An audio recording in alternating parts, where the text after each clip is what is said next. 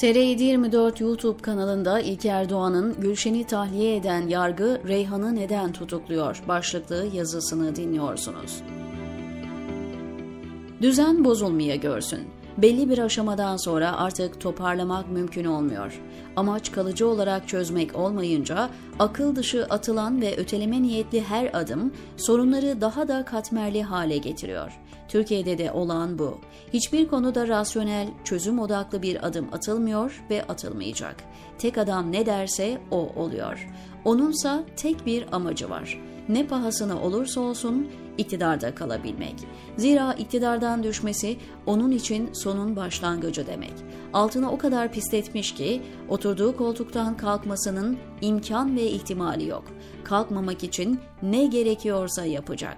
Memleketin ayarları bozuldu. Bu saatten sonra düzelme ihtimali de yok. 2023'te yapılması umut edilen seçimlerin köprüden önceki son çıkış olduğunu söylüyorlar. Köprüden önceki son çıkış çoktan geçildi. Bugün hiç kimse 2023'te seçimin kesin olarak yapılacağını bile söyleyemiyor. Mahkeme salonlarında adalet mülkün temelidir yazar. Mülk denilen şey devlettir. Söylenen söz aslında adaletin devletin temeli olduğu. Peki adalet yıkılırsa ne olur? Devlet çöker ve çöktü. Fatih Sultan Mehmet bu gerçeği şöyle anlatmış yüzyıllar önce. Aklı öldürürsen ahlak da ölür. Akıl ve ahlak öldüğünde millet bölünür. Kadıyı satın aldığın gün adalet ölür. Adaleti öldürdüğün gün devlet de ölür.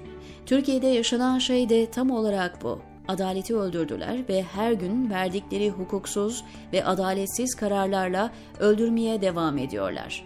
Mafya babası hakimler, uyuşturucu baronu savcılar, çete lideri emniyet müdürleri, rüşvet ağı kurarak iş insanlarından milyonlarca lira haraç toplayan bürokratlar, bakanlar, milletvekilleri kokuşmuş, çürümüş, tamamen enfekte olmuş bir yığın. Pop sanatçısı Gülşen, 4 ay önce bir konserinde İmam Hatiplilerle ilgili sarf ettiği bir söz yüzünden geçtiğimiz hafta halkı kin ve düşmanlığa tahrik suçlamasıyla tutuklanmıştı. Hukukçulara göre bu suçlamayla en üst sınırdan bile ceza alsa yatarı yoktu ancak yine de tutuklandı. Amaç gözdağı vermekti ve maksat hasıl olduktan birkaç gün sonra cezaevinden ev hapsine çıkarıldı. Mahkeme şüphelinin bakmakla mükellef olduğu, küçük çocuğunun olduğu gerekçesiyle tahliye etti. Gülşen'e yöneltilen hakaret ve aşağılama suçu tutuklama gerekçesi olabilir mi? Hayır. Gülşen'in delilleri karartma ya da kaçma riski var mı? Hayır. Gülşen aynı sözleri Anadolu Lisesi mezunları için söylese yine de tutuklanacak mıydı? Hayır. Mahkeme Gülşen'in bakmakla yükümlü olduğu 4-5 yaşlarındaki bir çocuğu olduğunu tutuklama kararından sonra mı öğrendi? Hayır. Çünkü Gülşen ve avukatı küçük çocuğu bulunduğunu mahkemede söylemişti. O halde bu tutuklama neyin nesiydi? Gözaltına bile alınmaması gereken bir kadın neden tutuklandı ve 3 günde ne değişti de tahliye edildi? Gülşen'in tahliye kararının internet sitelerine düştüğü gün bir başka haber daha vardı. 26 Ağustos'ta İstanbul'da gözaltına alınan Suriyeli Reyhan Abdi, terör örgütü üyeliği suçlamasıyla 2 aylık bebeğiyle birlikte tutuklanarak cezaevine gönderiliyordu. 5 yıldır İstanbul'da yaşayan Abdi'nin 5 yaşından küçük 3 çocuğu vardı.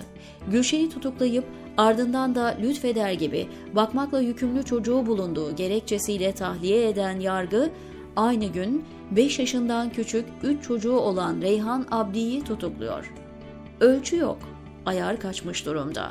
Kişiye göre adalet, adamına göre hukuk. Bunun yüzlerce örneği var. Son olaylara bakın. Suç örgütü lideri Sedat Peker, belgeli, görüntülü ifşaatlarda bulunuyor, Cumhuriyet savcıları kılını bile kıpırdatmıyor. Muhalefet partileri suç duyurusunda bulunuyor, yine ses seda yok. Ancak Sermaye Piyasaları Kurulu'ndan saraya uzanan rüşvet ağının içinde yer almakla suçlanan AKP Erzurum Milletvekili Zehra Taşkesenlioğlu'nun şikayeti üzerine eski eşi anında gözaltına alınıyor.